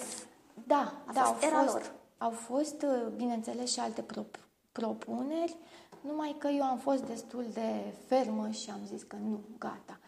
Nu că nu-mi doream, dacă ar fi să dau timpul înapoi, apropo... Și să schimb ceva. Și să schimb ceva, cred că aș uh, ieși din media un pic mai... Uh, nu atât de brusc, cred că am ieșit cam brusc. Am ales să ies brusc din zona asta. Cred că aș fi, ar fi trebuit să mai rămân așa și să ies treptat. Cred că asta aș fi făcut dacă ar fi să dau timpul înapoi, dar uh, revenind la cum mi-am dat seama că aș vrea să fiu sau să fac psihologie, momentul crucial a fost după ce am terminat filmările, gândindu-mă că, ok, eu sunt ce sunt eu? Eu sunt economist, la da, bază. Făcut, uh, pentru că, aseori. da, pentru că nu eram nici actriță, nu aveam eram actriță în film, că jucasem în film, dar cu acte în regulă, da, și cu pata la mama și cu diplomă nu eram. Și atunci, în orice domeniu, din punctul meu de vedere, e, e interesant, e bine și e benefic. Să ai studii și să înveți. Să faci studii și să înveți, exact, da. Nu, nu, și partea asta de coach, dacă nu ai făcut facultatea de psihologie și n-ai trecut prin toate elementele astea, nu sunt eu foarte deschisă la genul ăsta de Mă rog. Și atunci am zis, ok, uh, ce facem? Facem uh, ASE, economie, management? Nu. facem actorie? Mm, da, poate să fie o variantă, având în vedere istoricul, că sunt acum aici, în momentul ăsta, dar nu. Hai să alegem varianta 3, psihologie. Și de ce am ales ales psihologie. De când îmi doream eu să fac sau când s-a instaurat acest gând, cred că s-a instaurat acest gând și trăire de când eram foarte mică, șapte ani, șapte, opt ani. Wow. Și asta pentru că... Ca atunci când uh, te-am văzut eu pentru prima Da. dată la vârsta aceea. Nu am sesizat atunci și mult timp că ar putea să fie meseria sau profesia de psiholog.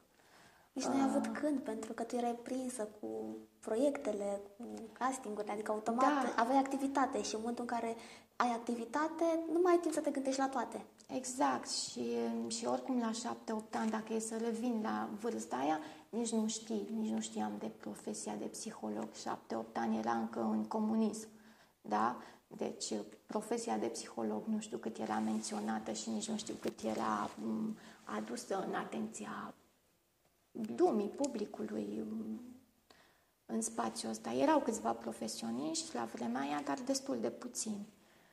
Uh, era inexistent așa, așa, așa că n-am putut să o, uh, să o punctez. Uite, asta vreau să mă fac. Dar, în schimb, uh, ce cred că, ca și calități ale meseriei de psiholog, pe care le-am integrat de la 7-8 ani, a fost prin faptul că străbunicii mei uh, materni au fost pocăiți creștini după Evanghelie.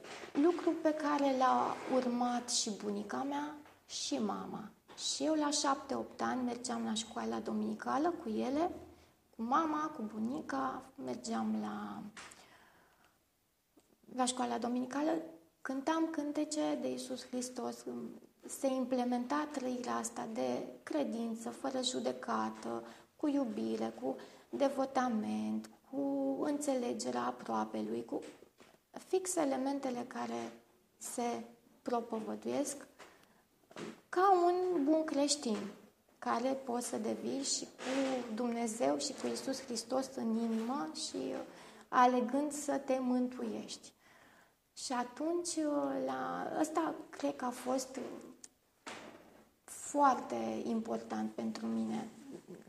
Aspectul ăsta din viața mea a fost extraordinar de impactant și uh, asta și pentru că, nu știu, când fiind foarte mult singură, mama fiind la lucru, locuind doar eu cu mama, existau momente când mă speriam și eu, copil fiind. Da, îmi Și imaginez. atunci îmi accesam puterea și uh, nevoile din uh, a scrie cântece bisericești. Și aveam chiar un caietel plin de cântece bisericești, uh, creștine, care în momentul ăsta nu știu unde e și cum a dispărut, dar e- era așa o, o formă a mea de mică de a medita de a intra într-o stare și în care mă simțeam puternică, mă simțeam protejată de Dumnezeu, de divinitate, mă simțeam foarte bine și atunci nimic nu mă mai speria. Eram în grija Domnului. Și toate aceste aspecte, normal că îți construiesc eul, că n-au cum de la o vârstă așa de fragedă, sunt niște semințe care se pun acolo și se plantează și stau și dospesc acolo ani și ani și la un moment dat uh, apar și ies.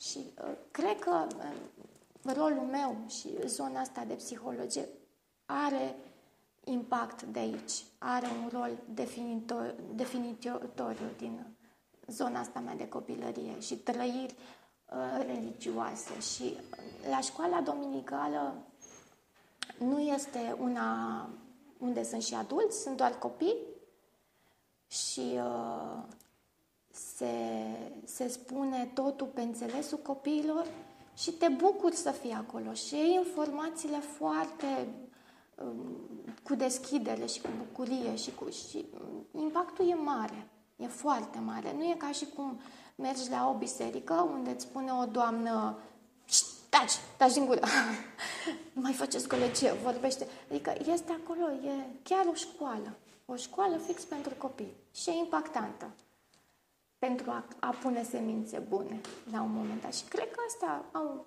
ieșit, iar împreună cu dorințele mele și noțiunile mele despre psihologie din momentul respectiv s-au împreunat. Iar astăzi ai ajuns, uh, după atâția ani uh, de muncă și uh, de învățat, ai ajuns să ai uh, propriul tău business, clinica ta. Da, așa este.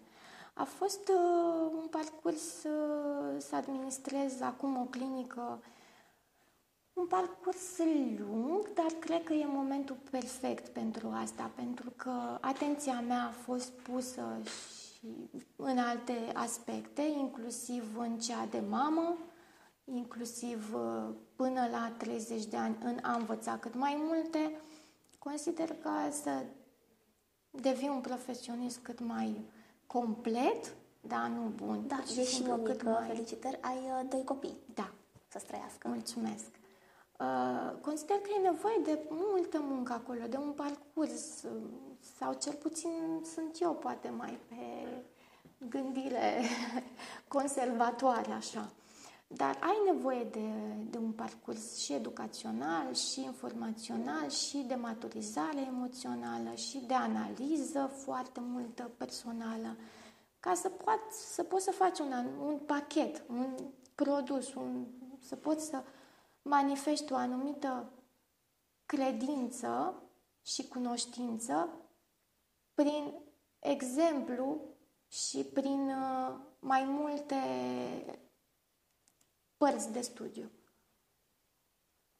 Și uh, asta da, e foarte da. important. Chiar uh, recent uh, am văzut că ai fost la o conferință. Am fost la o conferință, da, despre autism. E foarte multă nevoie și de informații și de, și de specialiști în domeniul ăsta. Este un uh, domeniu sau este o zonă cu acești copii destul de greu de dus da. și părinții au foarte multă nevoie și ei de consiliere și consultanță și să, să fii lângă ei, pentru că ei își petrec cea mai mare parte încercând să, să-și ajute copilul să se dezvolte, să crească, să poată să vorbească, pentru că destul de mulți copii uh, cu autism rămân în zona în care nu pot să comunice. Iar uh, tu, ca specialist, e de dorit să înveți să comunice, pentru că comunicarea e fundamentală pentru oricine. E, e un drept. E un drept pe care îl avem cu toții. Poate nu comunicăm verbal, dar să găsim alte modalități de a putea copilul ăla să-și comunice nevoile. Este destul de touching așa zona asta, chiar uh, văzând părinții cât de mult uh, suferă și se implică, e copleșitor și e nevoie de specialiști în zona asta. Și atunci, da, am fost, pentru că și noi la clinică avem uh, specialiști pe zona asta, în zona asta de autism, care lucrează cu copiii cu autism și atunci orice informație și orice orice lucru nou ne ajută și pe noi. Și atunci, da, e foarte important cum spuneam, să fim în continuu progres, creștere, învățare. Asta este uh, cel mai important și uh, vreau să te felicit pentru că promovezi educația și învățarea continuă. Numai prin educație putem să ajungem acolo unde uh, ne dorim și putem să fim cultivați, să știm cum să acționăm în diferite situații. Nicol, îți mulțumesc tare mult pentru că ai acceptat invitația mea. Și eu mulțumesc Apreciez mult de tot cu tot dragul apreciez sinceritatea, faptul că mi-ai spus că dacă ar fi să dai timpul înapoi și să schimbi ceva, știu cum era în, chiar în melodia exact. cu, în coloana sonoră a serialului, ar fi să nu fi plecat atât de rapid din acest mediu, să fi plecat treptat. Exact, exact, da. Și nu numai asta, și să fi plecat treptat și asta chiar vreau să rețină toți cei care se transpun în diferite roluri. La sfârșit de zi să revină la el, la el, la cine e el, să se reintegreze, să se poată bucura de persoana lui, să conștientizeze că el este el, nu personajul. Cât să nu-l afecteze pe viitor. Adică chiar pot exista multe... Ai avut momente în care ai simțit că tu încă erai în personajul Maia, deși termina filmările? Nu neapărat că eram personajul Maia, doar, dar te influența oarecum, emoțional. Nu, că știam așa cine sunt și cum sunt. Și mie îmi plăcea foarte mult de Nicol, de mine. Eu, eu mă construisem pe atât, frumos, da. atât de mulți ani încât chiar nu voiam să schimb și nici nu vreau să schimb. Am muncit să ajung omul care sunt. Nu este... E un parcurs lung, cu experiențe, cu trăiri, cu emoții, cu gânduri, cu introspecții, cu analiză.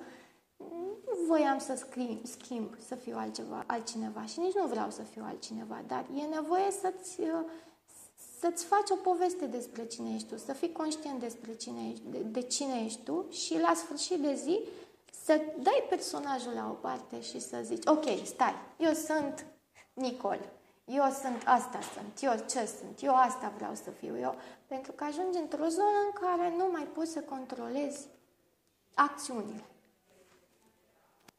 Pentru că le manifesti. Chiar există manifestare. Și chiar există foarte multă manifestare. De aceea este bine ca în momentul în care avem un rol să ne detașăm, să avem posibilitatea de a merge mai departe și uh, de a fi noi. Exact. De a trece la modul nostru de a fi. Da. Pentru că asta, într-adevăr, da, ne poate afecta uh, din ce în ce mai mult și uh, pentru că vorbeam de acest serial, uh, chiar în uh, perioada aceasta am văzut că se redifuzează și uh, sunt tare curioasă. Uh, știu că am mai vorbit cu tine și mi-ai spus că n-ai avut niciodată răbdare să te uiți cap-coadă, dar atunci când te-ai uitat sau când te-ai uitat cel mai devreme la serial, uh, ultima oară, când te-ai văzut pe tine, ce ai simțit? Ce simți în momentul în care o vezi pe Nicol de acum uh, două- 18 ani, aproape, hai, 20, mai trec Da. 2 ani și deja se fac 20. Simt o bucurie, dar simt ca și cum parcă e altcineva din altă viață, pur și simplu e altă persoană. Adică, m, normal că în tot timpul ăsta am evoluat, am crescut, am înțeles. Trece uh, timpul, da, Da. timpul ne schimbă. Da, dar chiar simt că ar fi, că e un film, că mă uit la mine ca la un film, că nu, că parcă nu a existat în momentul ăsta. Știu că a existat, normal, l-am trăit, l-am petrecut. E, e așa, sunt 20 de ani aproape de atunci. E altcineva, este altcineva. Mi-e dor de Nicol de atunci, că era fără griji, uh, flower power, uh, în lumea ei, așa, în, uh, mi-e dor. Mi-ar plăcea să mă mai întorc acolo când și când și să mai experimentez, dar nu pentru mult timp. Adică așa, nu știu, ca într-o ca la o masă la restaurant. Exact, da. Da, Pentru după câteva care- momente. Da, revin. Da. E, mă bucur mult că am trăit și că am avut ocazia să experimentez. Și că pare să încă mai scrie despre acest Da, personaj. exact, da, da. Mă bucur tare mult că a fost așa de impact și că n-am jucat, măcar uh, rămân cu ideea că n-am jucat în ceva care s-a consumat și s-a terminat imediat și a fost și nu mai este. Chiar mă bucur că a rămas. Dar, într-adevăr, echipa a făcut totul. Absolut Echipa, toată. producția. Toată echipa. Producția, da, tot uh, scenariul, toată energia de atunci, toată energia pentru acel uh, serial a fost foarte benefică. Chiar și mm, tot ce a venit din jur, um, media, echipa de marketing, care au avut și ei un um, beneficiu foarte mare. Apropo de marketare, Da. era PR-ul, era echipa de PR. Mm, S-au preocupat ca totul să decurgă cât mai frumos. Mai știi cine era în echipa de PR? Ivona, Ivon, Da, Ivona Nenu. da, uh, Ai cunoscut-o pe Ines parcă, Turică? da. Este trainer la cursul de PR de la atelierele Ilbach de la noi. Ah, și de ok. aceea știu că ea a fost PR manager o perioadă la casă. Da, și nu mai știu, mai era o, o fată, o Maria, Maria, dar nu mai știu cum. Da, mă, da, din păcate n-am ținut foarte Nici o mult problemă, da, a legătura trecut cu timpul. și a trecut timpul.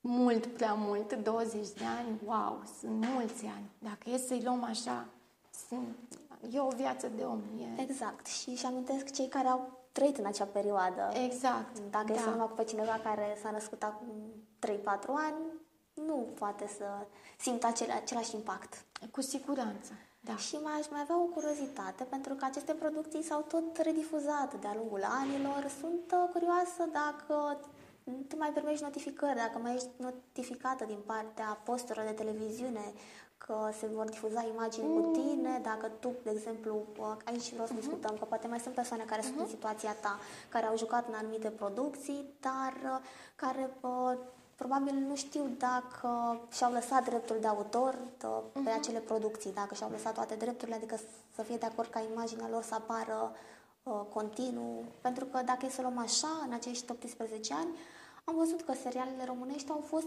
sunt redifuzate chiar foarte frecvent, adică da, an de, de an, da. An Chiar an. au fost an de an, aș putea să... An de an, da. da. au fost, au fost. Um, nu sunt notificată neapărat, sunt uh, înscrisă la Credit Dam uh, pentru drepturile de autor.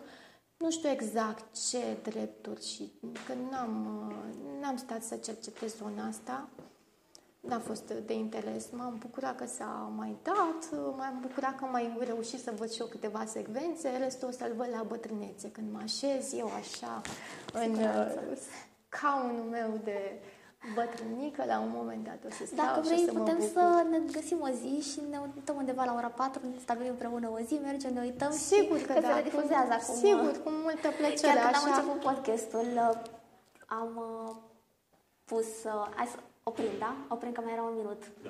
Scuze. Trebuie mereu să oprim. Uh, chiar uh, când, uh, atunci când am început podcastul, chiar n-am deschis telefonul, am dat pe TV, pentru că știam că se redifuza unul dintre episoadele din Lacrimi de iubire și am zis să vedem un moment în care că, să te văd pe tine, să te revăd cum erai acum ceva timp. Și da, într-adevăr, încă se mai redifuzează. Da, așa este și mă bucur tare mult. În schimb, în zona asta de drepturi și n-am intrat foarte mult. Chiar uh, nu m-a pasionat nici timp, n-aș avea și nici nu știu cât de util.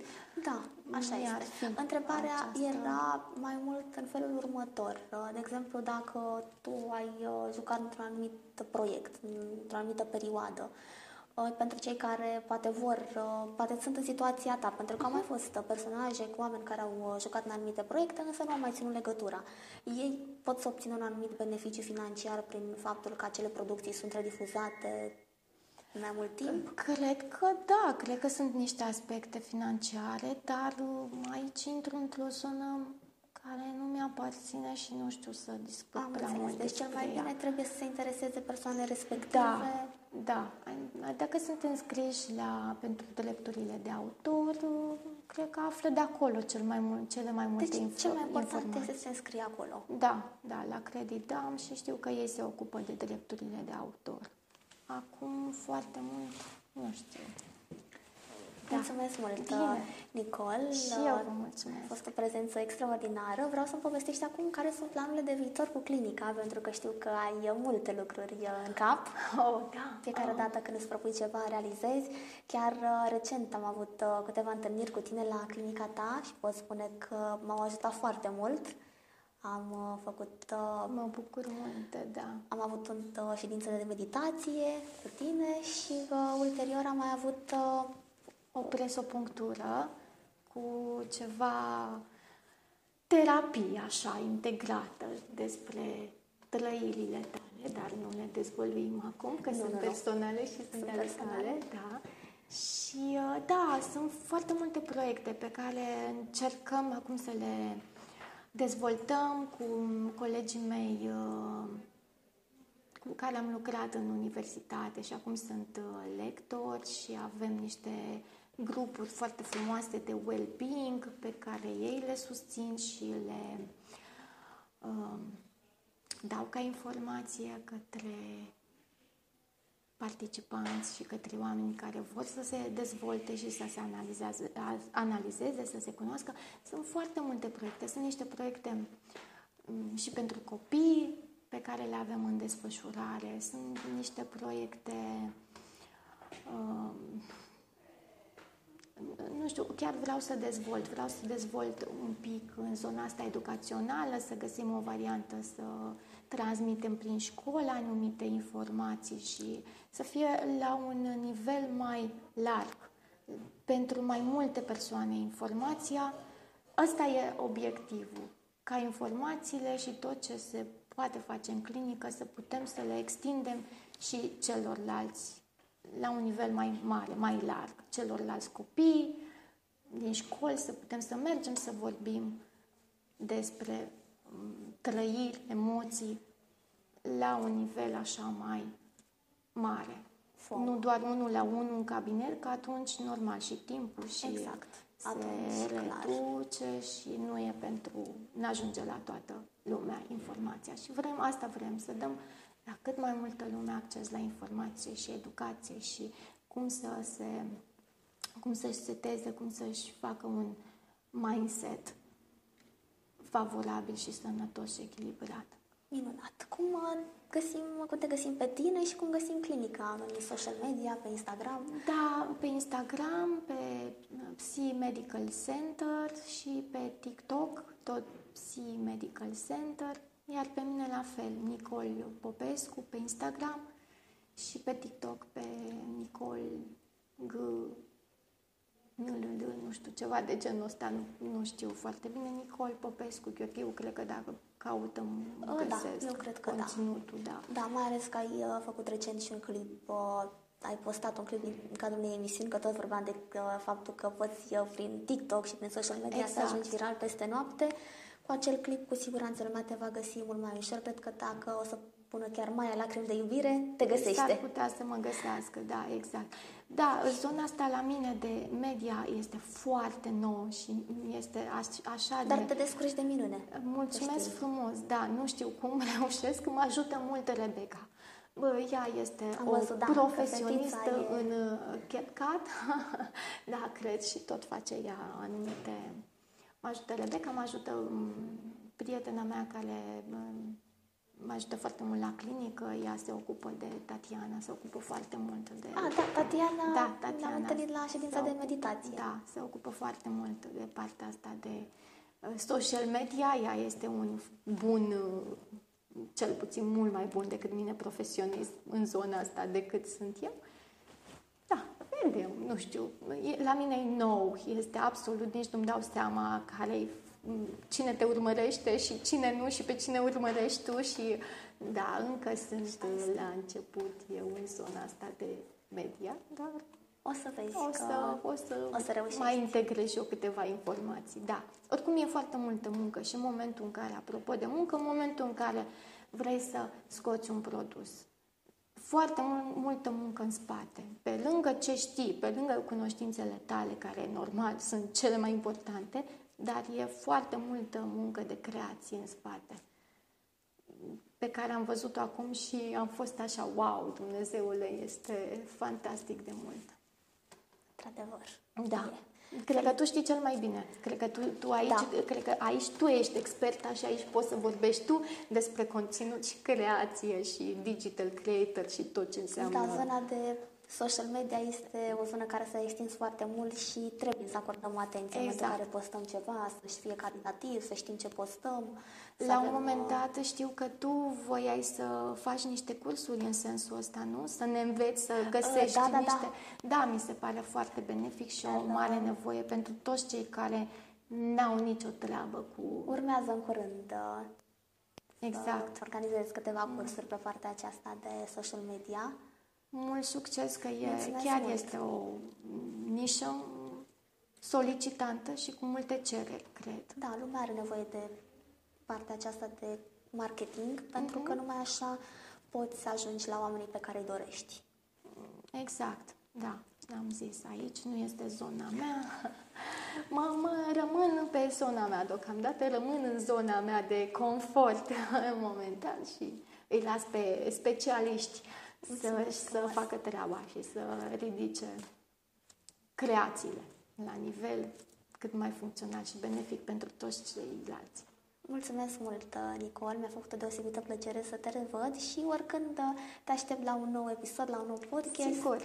să mai vorbim pentru că nu am terminat subiectele de discuție, mai avem uh, câteva uh, întrebări, uh, dar pe care cu siguranță le vom aborda în alte episoade. Uh-huh. De asemenea, dacă mai dorești să mai punctezi tu ceva ce consider că ar fi reprezentativ pentru acest episod,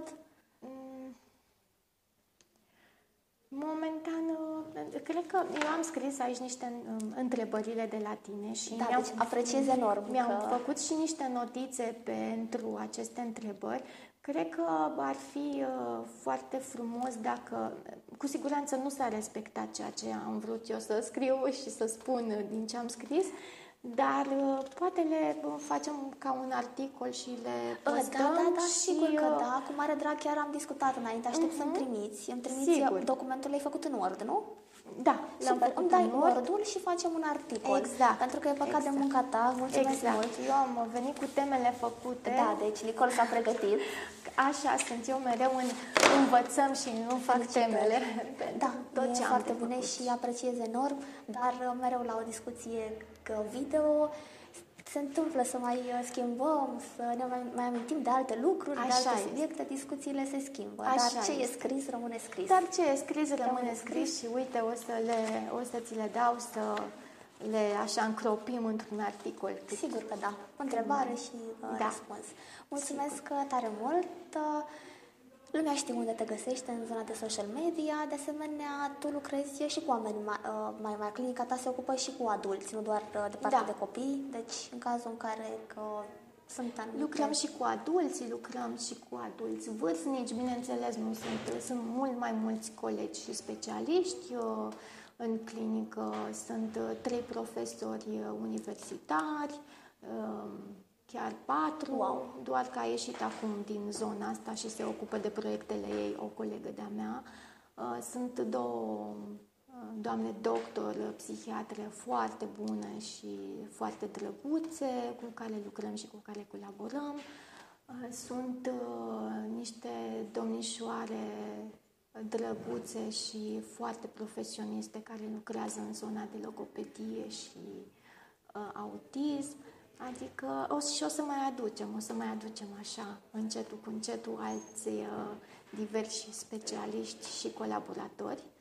Și uh, ne bucurăm tare mult că îi avem acum în colaborare și că lucrăm și să mai, uh, cât mai, cât mai mult să Da, vezi. exact. Asta. Da, mai, am, da, mai este o colegă, o fostă colegă de-a mea foarte, foarte deșteaptă și foarte uh, cu multe informații și cu multe lucruri de spus și cu mult profesionalism.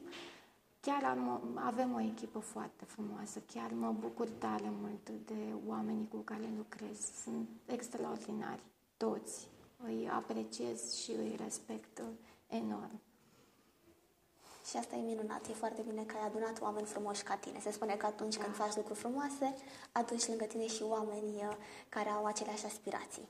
Exact, da. Sper acum să fim cât mai mulți și cât mai uh, și informațiile să fie cât mai uh, sustenabile și pentru viitor. Cu siguranță așa va fi. Le mulțumesc mult, mult că suntem în colaborare și împreună continuăm să ne dezvoltăm. Chiar și ei facem ședințe, mai discutăm despre fiecare ce are, ce, ce se întâmplă, ce bă, poate nu înțelege. E atât de important să ai echipă, să lucrezi cu echipă. E foarte, foarte important. important să ai echipă și să lucrezi cu o echipă, pentru că fiecare vine cu o informație. Că asta e esențial și în terapie. Tu le știi, că poți să zici, ok, le știu, dar nu, nu ești acurată pe informație, este la nivel subiectiv și nu conștientizezi informația. Doar o spui, doar o verbalizezi. E foarte posibil să o spui la toată lumea, dar să nu faci click pe informația respectivă. Și atunci, încă o pereche de ochi și urechi ajută la identificarea elementelor uh, critice sau mai puțin benefice din viața ta. Așa este. Mulțumesc mult. Cu tot dragul și eu Nicole. vă mulțumesc mult, mult, mult de tot de invitație. Cu mare drag și oricând uh, ne auzim pentru alte proiecte. Sigur că da. Poate Și te data aștept viitoare, da, facem uh, emisiune la uh, clinica ta. Mai avem o emisiune împreună făcută la uh, clinică. Așa, da, putem să o, da, chiar putem să o, uh, nu știu dacă am pus, nu, materialul respectiv, nu Uh, știu. Este, este Da? postat, o să Ah, dăm da. acum link în descriere. Ah, ok, ok, în descriere super. și de asemenea o să punem link și de la uh, ultimul podcast pe care l-am făcut Mhm. împreună și eventual și de la ultimul articol scris pentru blog uh, pe care l-am făcut atunci când ne-am întâlnit prima Exact, dată. da, da, Înainte da. de pandemie, la final de 2000, uh, nu, în uh, martie 2019 a fost. Wow, ești atât de acurată cu datele, știi, incredibilă, te admir tare mult. Eu, în zona asta de date, de istorie, de uh, nu țin minte. Țin minte evenimentele, dar da, timpul la mine e așa relativ. Pe mine mă ajută Nu. reperele acestea Da, ca să-mi da, dau da, seama da. cu exactitate când a fost, cum a fost. Exact, nu, e, e extraordinar. Chiar uh, asta este hiba mea, uh, timpul. Nu țin minte nici inclusiv, nu știu, dacă mă întreb e când m-am căsătorit, în ce dată m-am căsătorit, nu știu. Dacă mă întreb când a fost cununia, nu știu. Dacă mă întreb când a fost botezul copiilor, în ce dată, nu știu. Deci sunt... uh, te- trebuie să... Știu așa, perioada, știu cât de cât Da. anul, dar nu, cu exactitate nu am de lucru la zona asta sau nu știu. Cred că le las așa. Nu-i problemă. Timpul le e notezi relativ. undeva, exact. Da, le, Timpul e relativ. când este nevoie de informațiile astea, clar, le găsim Le găsim, undeva. clar. Da. Asta așa este. Mulțumesc mult. Și eu vă mulțumesc. În încheiere, mulțumim Blisca Studio pentru serviciile foto-video, iar eu vă aștept cu mare drag la un nou, un nou episod din cadrul emisiunii podcast uh, cu Alejandra. Numai bine! Bravo! Deci ai fost genial!